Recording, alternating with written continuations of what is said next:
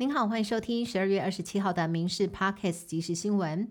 新北市政府昨天抛出航照图等资料，指称赖清德位在新北万里区由矿工寮改建的老家是二零零三年之后新增的建物，而非改建。对此，历史航照研究者黄同宏跳出来打脸，针对新北市政府的说辞提出两大错误，痛批新北市政府指鹿为马。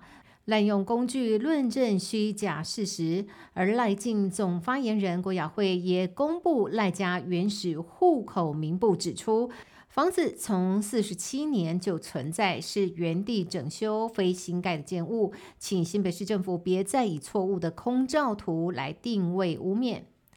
国民党总统候选人侯友谊遭到批评，嘴巴喊居住正义，但是家族持有的凯旋院租金高昂。民进党在今天召开记者会，拿出侯友谊太太和文化大学租赁契约书，指控内容是不平等合约，租金每年调涨五趴，坑杀学生。上午后半也召开记者会，律师秀出了房屋税缴交凭据，部分不需要缴交的所得税也会课征，以百分之三十三级距缴税。同时宣布，目前空房将以捐款的方式补贴中低收入户、清寒青年。朋友以及学生，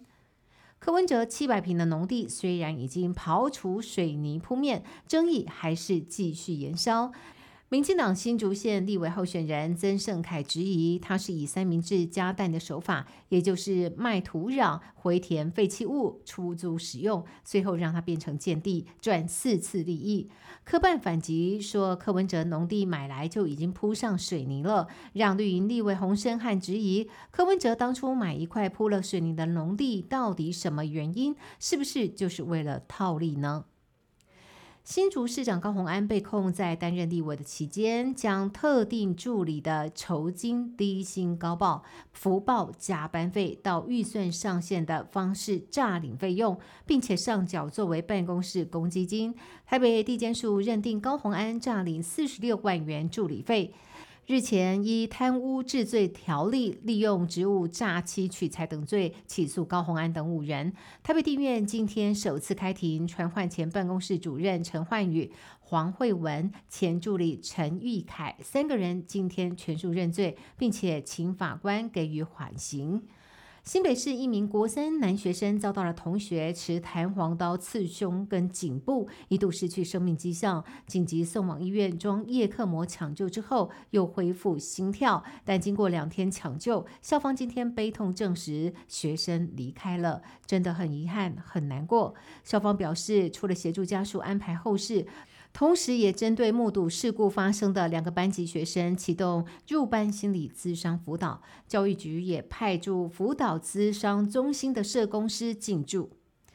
准备迎接二零二四年，南投指南宫前母率先亮相。因应龙年到来，这次的造型，妙方特别向龙雕塑家关胜斌取得其作品专利权，以龙暴风雨为主题，图案设计以双龙抢珠为主轴，象征龙转好运现祥瑞。首播预计元旦上午发送，只要九点前来排队都能够领到。而周边的店家也开发相关前母商机，成为亮点。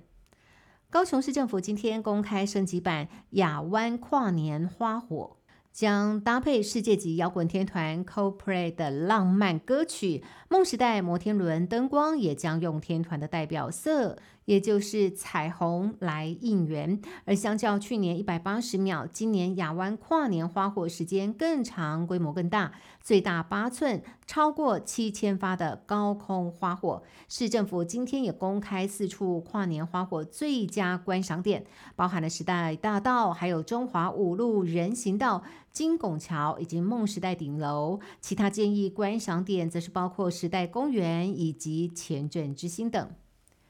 演出过《寄生上流》等知名作品的南韩演员李善均，最近因为涉嫌吸毒一事接受调查。就在今天上午，南韩媒体包括了 KBS、韩联社等接续报道了李善均在车内烧炭自杀，享年四十八岁。韩国警方透露说，李善均留下了疑似遗书的书信之后就失踪。他的妻子发现之后急忙报案告知警方，没有想到会在首尔卧龙公园附近发现了他的遗体。以上新闻由民事新闻部制作，感谢您的收听。更多新闻内容，请上民事新闻官网搜寻。